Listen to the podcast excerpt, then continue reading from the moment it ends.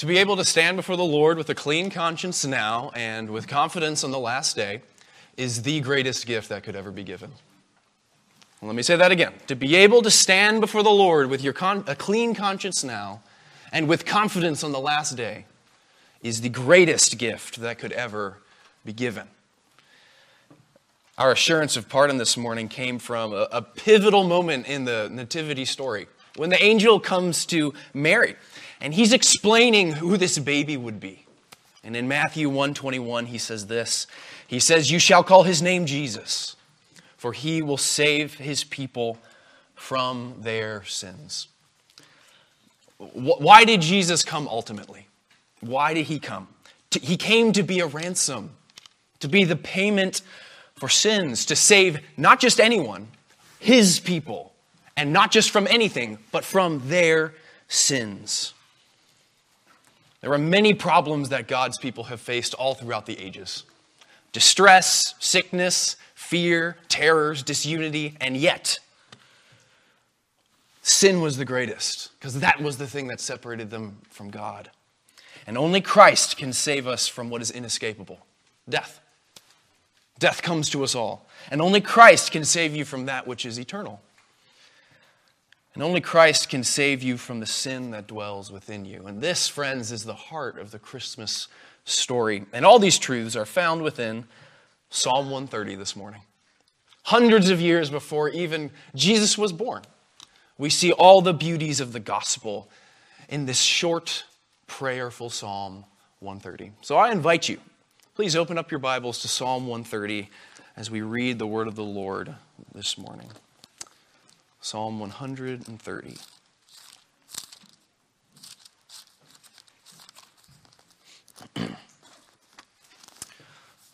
A song of ascents. Out of the depths I cry to you, O Lord. O Lord, hear my voice. Let your ears be attentive to the voice of my pleas for mercy. If you, O Lord, should mark iniquities, O Lord, who could stand? But with you there is forgiveness, that you may be feared. I wait for the Lord. My soul waits, and in his word I hope. My soul waits for the Lord more than watchmen for the morning, more than watchmen for the morning. O Israel, hope in the Lord. For with the Lord there is steadfast love, and with him is plentiful redemption. And he will redeem Israel from all his iniquities. This is the word of God. Let's pray. Heavenly Father, we thank you for the gift of your word this morning, which tells us of our need for salvation, but also provides that need through Christ. Lord, we know that the grass withers and the flower fades but your word abides forever. So teach us to listen, help us give help us to pay attention. I pray that you would open our hearts to what is spoken here. And I pray that you would give us ears to hear the words of truth this morning. And I ask this all in the name of our Savior Jesus. Amen. So, this short psalm this morning, uh, as we continue the study of the Christmas in the Psalms, it's easily broken up into three different sections. Uh, the first uh, four verses talk about the plea of the psalmist. He's pleading to the Lord. And then the next two verses talk about his patience, the manner, the, the way that he is giving this plea to God. And then the last two ver- verses focus on God's promise plea, patience, promise. Hope you can remember that. So let's look at the plea of the psalmist in these first four verses. Uh, this is a prayer. And one reason why I've loved us singing every psalm that I've preached on is because we can't quite grasp the importance of the psalms without singing them. Because to ancient Israel, this, these were all, they would have had tunes in mind when they read these, which is why I, I love having these tunes stuck in our hearts, so that we can sing these in our hearts as the prayers that they're meant to be. So, this prayer, like all prayers to the Lord, begins from a place of need or distress. Why would you pray to God if you were not in need? Uh, why would you pray to the Lord if you were not in distress? And this is how the psalmist begins. He says, Out of the depths I cried to you, O Lord, from the depths. And you might be thinking, that's really vague. What are the depths? So let's talk about this. What are some examples of what might be troubling the psalmist? Sometimes uh, these situations of distress, they, they, they might be things that are not your own choices, things that you didn't, you really had no part in them coming upon your life. A sudden illness, uh, maybe the, it, the surprising death of a loved one, maybe the loss of a job, or something evil that someone else has done to you. In, short, this could be anything that is out of your control, anything that just simply comes from God's providence. Uh, I think a good example of this is in the ninth chapter of John. Remember when Jesus heals the man who was born blind? And the Pharisees came to him and said, Lord, who sinned? Who did something bad that this man was born blind? And Jesus said, No one. He was born this way for the glory of God. So that's one type of situation of distress the providential hand of the Lord. And yet, as we all know, there's many more situations than just that in life. Sometimes, maybe even most of the time, these situations of distress are the ones that we've ended up in because of our own sins, our own mistakes. Could be you're, you're struggling to live with a body that you've misused in the past. Perhaps you're dealing with the fallout of poor financial decisions in the past or poor sexual decisions in the past. You're, you're trying to mend a relationship that's been broken for decades. It's not easy. Or dealing with just mistakes you made when you were younger. Or reestablishing a faith with God that you've left dormant for decades. In short, this other category is things that you can be blamed for. In essence, it might be your fault. It's all, a lot like the crippled man that Jesus heals in John chapter 5. If you remember, Jesus heals this man, and then as he's leaving, he says, Go now and sin no more, so that nothing worse may happen to you. So we have these two categories of reasons for distress, reasons to call out to the Lord. And I think essentially every struggle in life can be put into one of these two categories. Some distress is simply by God's providence, and some distress is from your own mistakes and failures.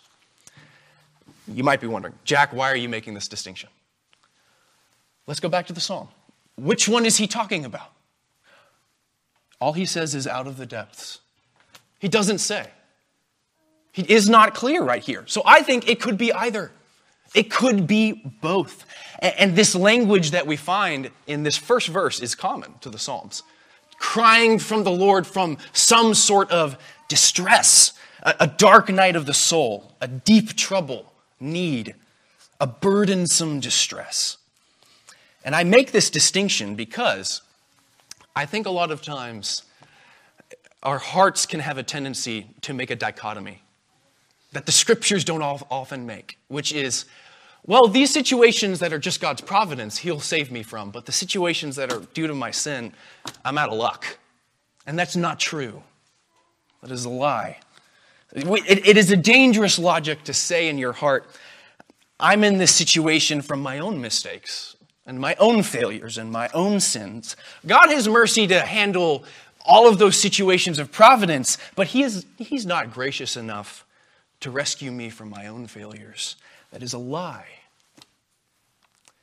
Let us learn from this godly cry at the beginning of the psalm that it is a sign of mature and strong faith to cry out to God from any distress in life.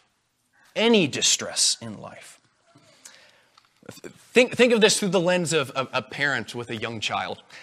Obviously, young children get into all sorts of messes. Some of them are just providential, some of them are because they touched the stove when you told them not to touch the stove.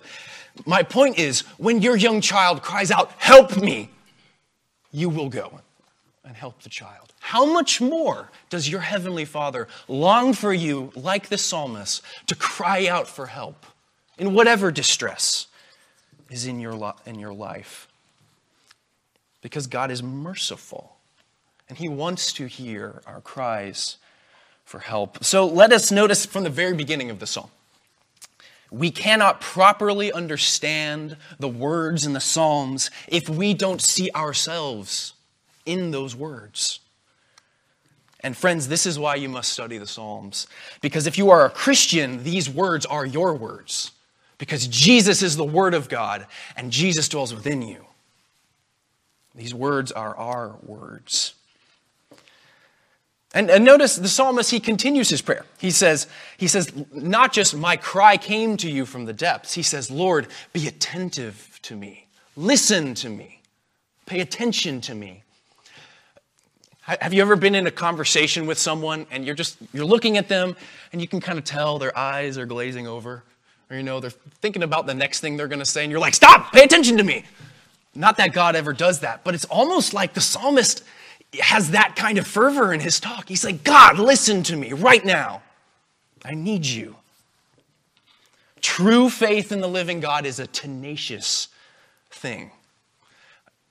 I, am reminded of the blind man on the road to Jericho when Jesus was coming along. It says, This blind man, he heard that Christ was near and he started crying out, Son of David, have mercy upon me. And everyone around him were like, Shut up. We have, to, we have somewhere to go. what did he do? He started crying out all the louder, Son of David, have mercy upon me.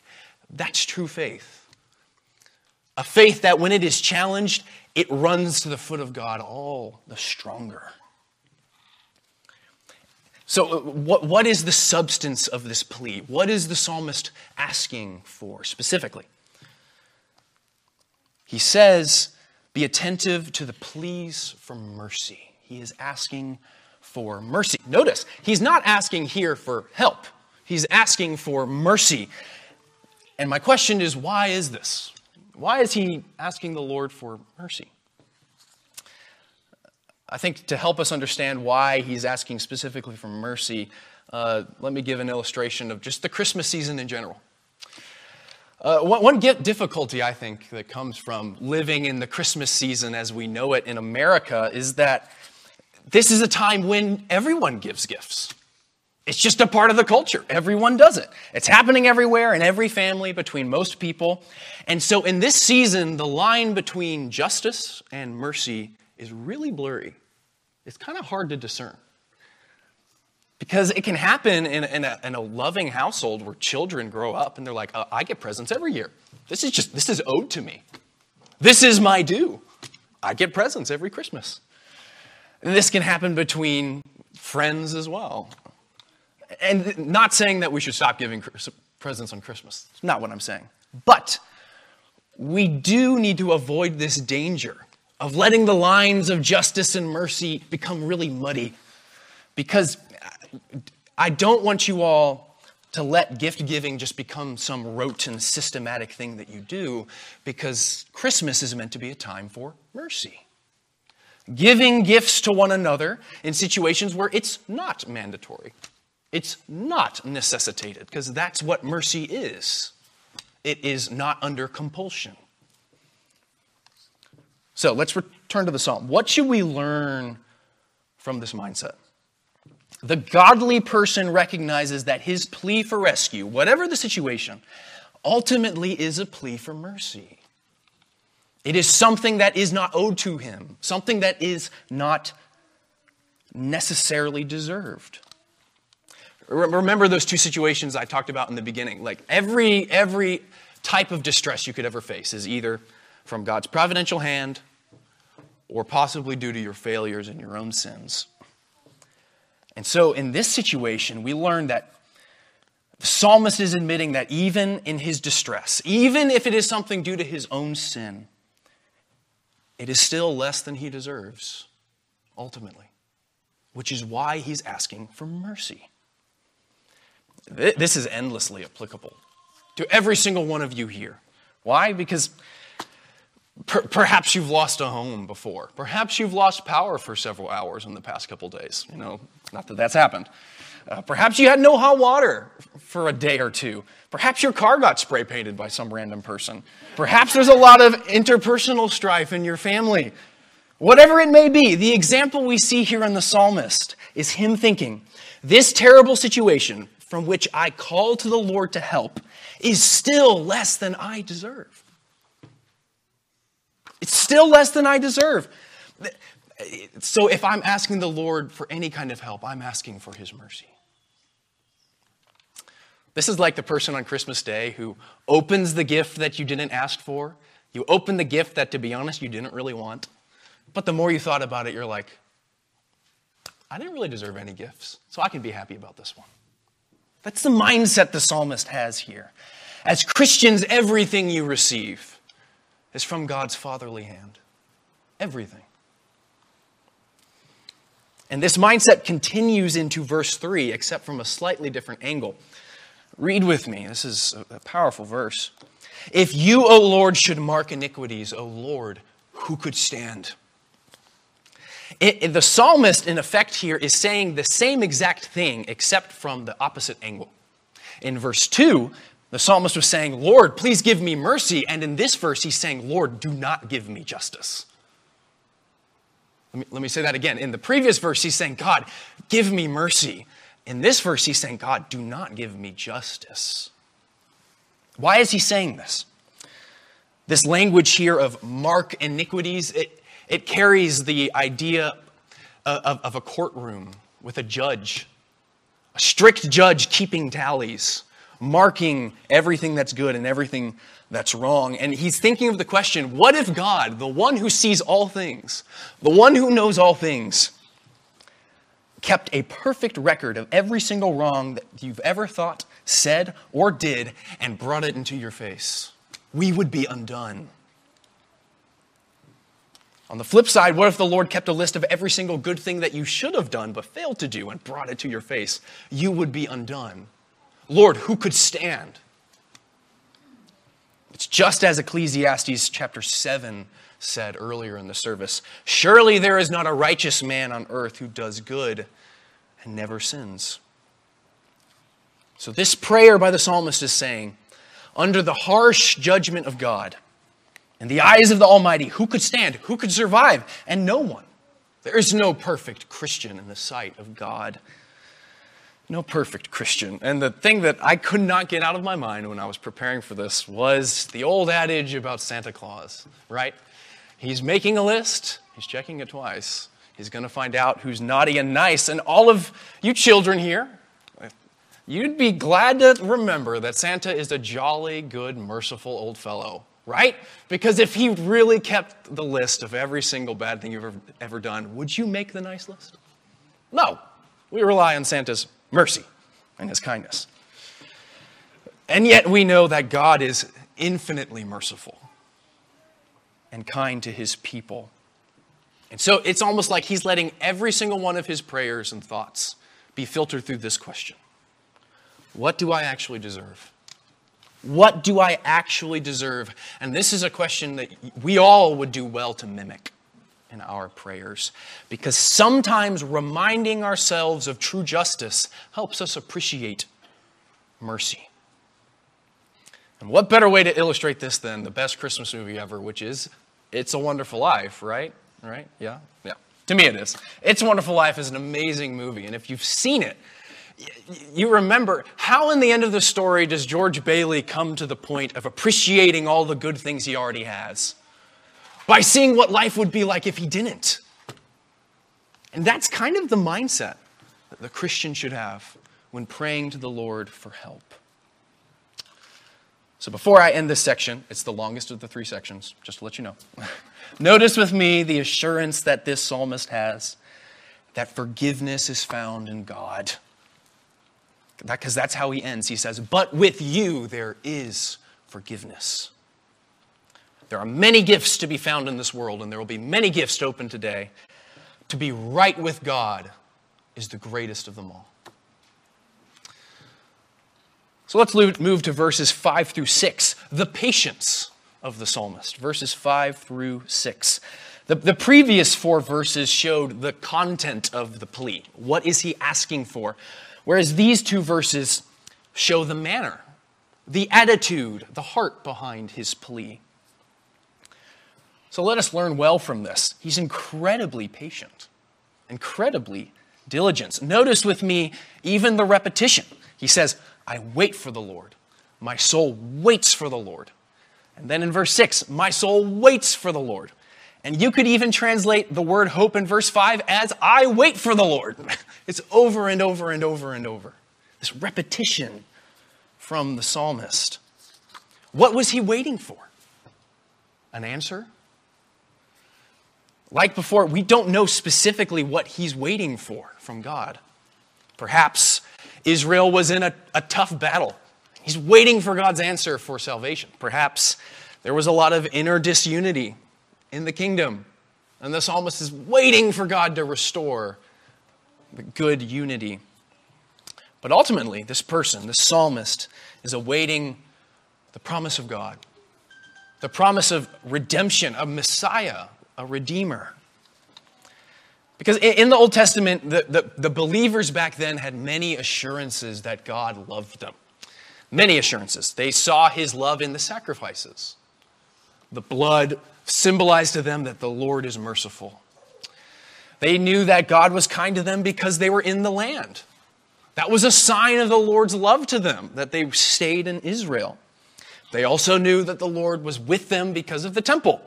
They can look to the temple and trust God is with us. And yet, how was this messianic, eternal destruction of sins to be accomplished? The psalmist here does not know. He does not know how this would happen. Because God is both just and merciful. He can't just say, you know what, let bygones be bygones. Your sins, I'm going to forget about them. No, God is just. He cannot leave sins unpaid for. If you and I just waltzed into his presence, we would be undone. He is holy, he is just, and yet he's merciful. And the psalmist knows that, that God will redeem Israel from all her iniquities. And so the psalmist is graciously waiting for an answer that he has no idea what it will look like. And friends, is this not deeply applicable to us who wait for Christ to return? Wait for Jesus to come back? We know Christ came in the flesh in the past, and yet we await a day that we do not know exactly what it will look like, and we don't even know when it will be. So, as we read these words about patience, they are deeply applicable to us as we wait for our Savior to come home. And I love, just look again at verse 6, the repetition there. He says, My soul waits for the Lord, more than watchmen for the morning, more than watchmen for the morning. In, in ancient times, they didn't have spotlights to keep the city alit all night long. They didn't have automatic doors that you could open with a key card at 3 a.m. No, every city had watchmen stationed their post at the gate of the city. And when it was 5 a.m. and dark and cold, you are looking for the sun. You are waiting for your shift to be taken over so you can rest. That's why the psalmist repeats this God, I wait for you more than watchmen for the morning. And if you recall the, the magical feeling of being a child on Christmas Day, you know when you go downstairs and it's still dark the Christmas tree is twinkling, all the presents are sitting there, and you're waiting for mom and dad to get up. You're like, ah, come on. Why has it got to take this long? That, that kind of eager anticipation of waiting for the Lord to work. May this be an, application to all of our prayers of patience. I don't know what all of you have been praying for lately. It could be any number of things the Lord's help in some kind of distress, some kind of worry, some kind of trouble, help with your children, help with your health. I don't know.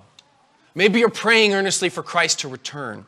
In any of these, may the patience in this psalm be an encouragement and a challenge.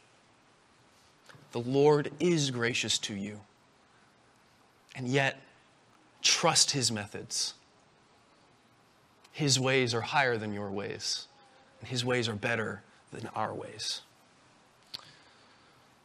So let's, let us now look at these last two verses. The promise of God in verses 7 and 8. This psalmist doesn't just keep to himself. He doesn't just pray by himself and leave it at that. No, he turns to his friends and he encourages them and he challenges them to focus their thoughts upon God. And he gives three reasons for this, but before I get to the reasons, I just want to I want to say this to our church this morning. I hope for this to be the way that we all communicate with one another. The way we see in this psalm, the way he says, Oh, Israel, hope in God. That is an imperative, that's a command. And, and I, I want us to be marked by this level of candor and honesty. Because as Christians, we should be honest with one another about our sins, about our struggles, about our annoyances, our grievances, our sufferings, our hopes. But we should never stop there. Like this psalmist, we should end those conversations with a hope in God. He is steadfast in love. Do not sit there wallowing in your worry. End with the trust in the Lord. And that is hard to do in conversation. It doesn't feel natural all the time, especially when you think people might not want to hear it. And I want to encourage and challenge us all here be the person. Be the person to end the conversation on the goodness of the Lord. That doesn't negate all of the hardships, but it does change the way that you view them. So let's look at these three reasons that the psalmist says, Hope in God, O Israel. Reason number one, look in verse 7. He says, For with the Lord there is steadfast love. Steadfast love is with the Lord. Remember, I talked about this word last week chesed, the word for God's covenant faithfulness, only talked about with the Lord in the Old Testament. So, the first reason that the psalmist commands his friends to hope in God is because he is unchanging. He is the same yesterday, today, and forevermore. He keeps his promises. God is consistent.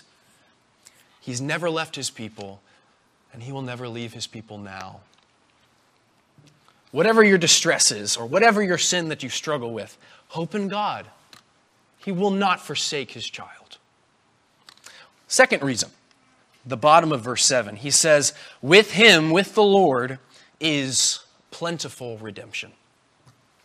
The second reason that the psalmist commands us all to hope in God is because God is rich in mercy. As one who preaches God's word, it is my job to convince you that you are sinners before a holy God. But that's not the entirety of my job. My, the entirety of the job is to convince you that you are a sinner, but also to convince you that God is ready and willing to forgive you of that sin. That God is rich in mercy even for sins such as yours. Because those who acknowledge their sinfulness, which is a lot of people to some extent, yet doubt in the grace of God to cover them, they'll never turn to the Lord. They think He's an angry judge. And there's a place for that. And yet, here, He is saying to be one of God's people is to benefit from God's plenteous redemption. And that's a part of the gospel. And here, especially in the, the modern West, we can get uncomfortable with the idea that we have the ability to be blessed with big Christmases, especially compared to the rest of the world. And yet, there is a huge importance in teaching children that mom and dad are not stingy with grace. Mom and dad are not stingy with love. We are rich in love. There are many ways to do this. I'm not advocating a particular way of doing Christmas, but I'm saying it is a perpetual struggle for children to remember that mom and dad love me and they will not cast me out. If that's the case for children, how much more is it for us with our Heavenly Father that we need constant and consistent reminders of His rich mercy, His rich love? Our Heavenly Father is not stingy with grace. He's not stingy with grace. And reason number three why you must hope in God is this beautiful verse, verse 8. And God will redeem Israel from all his iniquities. No doubt you hear the words of the angel to Mary echoed in this verse. What did the angel say? The angel said, His name shall be Jesus. Why? For he will save his people from their sins. Friends, that comes directly from Psalm 130. The Lord will redeem Israel from all his iniquities. And in order for there to be redemption, there must be a ransom. There must be a price. There must be an exchange, a buying back. And this Christmas, the gift that we remember more than anything is that Jesus is that ransom from God. He is all of the payment that you and I owe to the Father for our sins. Just like the Lord bought back Israel from Egypt in bondage, in the gospel, he buys you back from the reign of sin in your life. Friends, many gifts will be given today. The greatest gift, and I hope that you can see it this way the greatest gift of God is having a clean conscience before Him now and confidence before Him on the last day. It's the greatest gift of God. And if you desire that, it's all found in Jesus Christ. All found in Jesus Christ, who died on the cross to forgive us of our sin, to make us right before the Father. All found in Jesus Christ. So, as I close, I just want three kind of broad applications that sum up everything in this psalm. Three broad applications. First of all, this Christmas Day, love your family and your friends well. Love your family and your friends well. The one who's been forgiven much loves much. You all have been forgiven much, so love much this day. Love the time with your family. Number two, I challenge you to work on your prayers. Model your prayers off of what you see in the psalm, psalmist. Cry to God in your need, but also remember his justice and mercy. And rest in the fact that plentiful redemption is found in him. Number three, lastly, enjoy this Christmas. Enjoy this Christmas. When we rightly remember everything about Christ in Christmas, that doesn't mean we stop celebrating. If anything, it means we celebrate all the more. If your heart is fully satisfied in God's greatest gift, every gift you receive today will be that much sweeter. Let us pray. Heavenly Father, I thank you for the gift of your Son, Jesus Christ, who truly is the ransom for our iniquities, the payment for our sins, the pathway to a good and clean conscience, and confidence on the last day before your throne.